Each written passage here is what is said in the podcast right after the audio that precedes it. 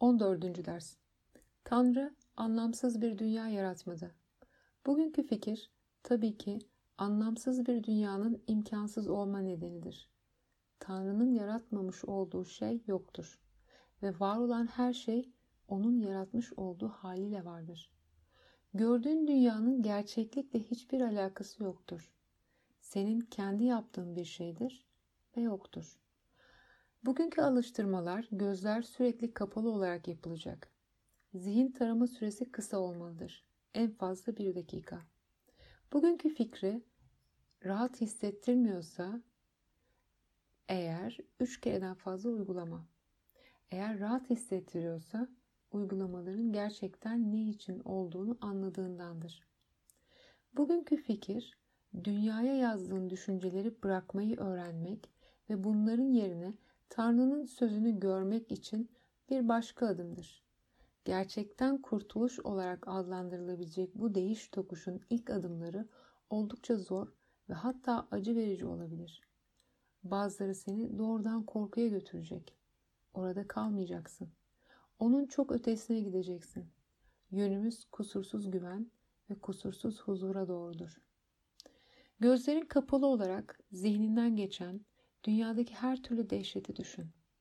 Aklına geldiği haliyle her birini kelimelere dök ve sonra onun varlığını inkar et. Tanrı onu yaratmadı. Bu yüzden gerçek değildir. Mesela şöyle söyle. Tanrı bu savaşı yaratmadı ve bu yüzden gerçek değildir. Tanrı bu uçak kazasını yaratmadı ve bu yüzden gerçek değildir. Tanrı nokta nokta felaketini yaratmadı ve bu yüzden gerçek değildir. Senin veya endişe duyduğun herhangi birinin başına gelmesinden korktuğun herhangi bir şey de bugünkü fikrin uygulanması için uygundur. Her seferinde felaketin ne olduğuna ne olduğunu oldukça somut bir şekilde belirt. Genel terimler kullanma. Örneğin Tanrı hastalıkları yaratmadı yerine Tanrı kanseri yaratmadı veya kalp krizlerini veya sende korkuya neden olan neyse onu belirt. Bakmakta olduğun kişisel dehşet dağarcığındır. Bunlar gördüğün dünyanın birer parçasıdır. Bazıları ortak ilizyonlardır ve bazıları da senin kişisel cehenneminin bir parçasını oluşturur. Bunun bir önemi yok. Tanrı'nın yaratmamış olduğu sadece onunkinden ayrı olan senin kendi zihninde olabilir. Bu yüzden de hiçbir anlamı yoktur. Bu gerçeği görerek her bir alıştırmayı bugünkü fikri tekrarlayarak bitir. Tanrı anlamsız bir dünya yaratmadı. Bugünkü fikir tabii ki alıştırmalar dışında gün boyu seni rahatsız eden herhangi bir şeye de uygulanabilir.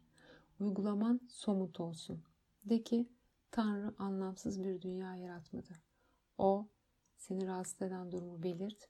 O bu durumu yaratmadı ve bu yüzden gerçek değildir.''